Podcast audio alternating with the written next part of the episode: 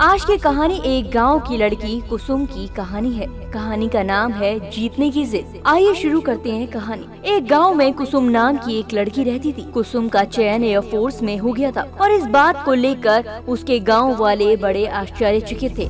किसी ने सोचा भी नहीं था कि एक छोटे से गाँव की कमज़ोर वर्ग की लड़की एक दिन पूरे गाँव का नाम रोशन करेगी। एक बार एयरफोर्स के कुछ अफसरों का जत्था एवरेस्ट की चढ़ाई के लिए जा रहा था। कुसुम को भी उसमें शामिल किया गया। हालाँकि उसे पर्वतारोहण का कोई भी अनुभव नहीं था। कुसुम कड़ी मेहनत करने लगी और कुछ ही महीनों में वे अपने दोस्तों के साथ एवरेस्ट के पहले बेस कैंप पर पहुँच गई।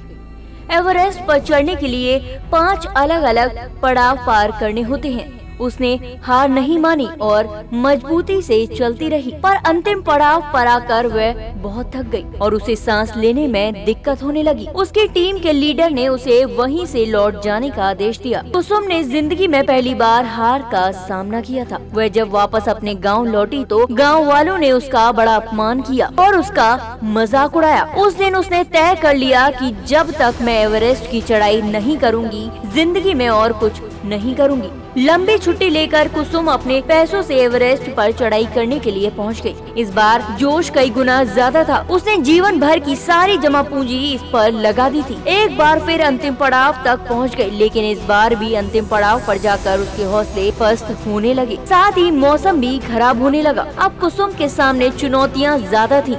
ज़िंदगी की पूरी कमाई, गाँव वालों की इज़्ज़त माता पिता का विश्वास और अपने भीतर की खुशी एक सवाल बनकर उसकी आँखों के सामने तैर रही थी। उसने तय किया कि चाहे कुछ भी हो जाए, अब वापस नहीं लौटना है। अगले आठ घंटे उसकी ज़िंदगी के सबसे कठिन घंटे थे, लेकिन फिर भी वह डटी रही और अंत में वह एवरेस्ट की चोटी तक पहुँच गई जब कुसुम वापस अपने गाँव लौटी तो गाँव वालों ने दिल खोलकर उसका स्वागत किया और उससे माफ़ी भी मांगी। और अंत में आज की कहानी से हमें यही सीख मिलती है कि लोग हमारी नहीं, बल्कि हमारी उपलब्धियों की कद्र करते हैं।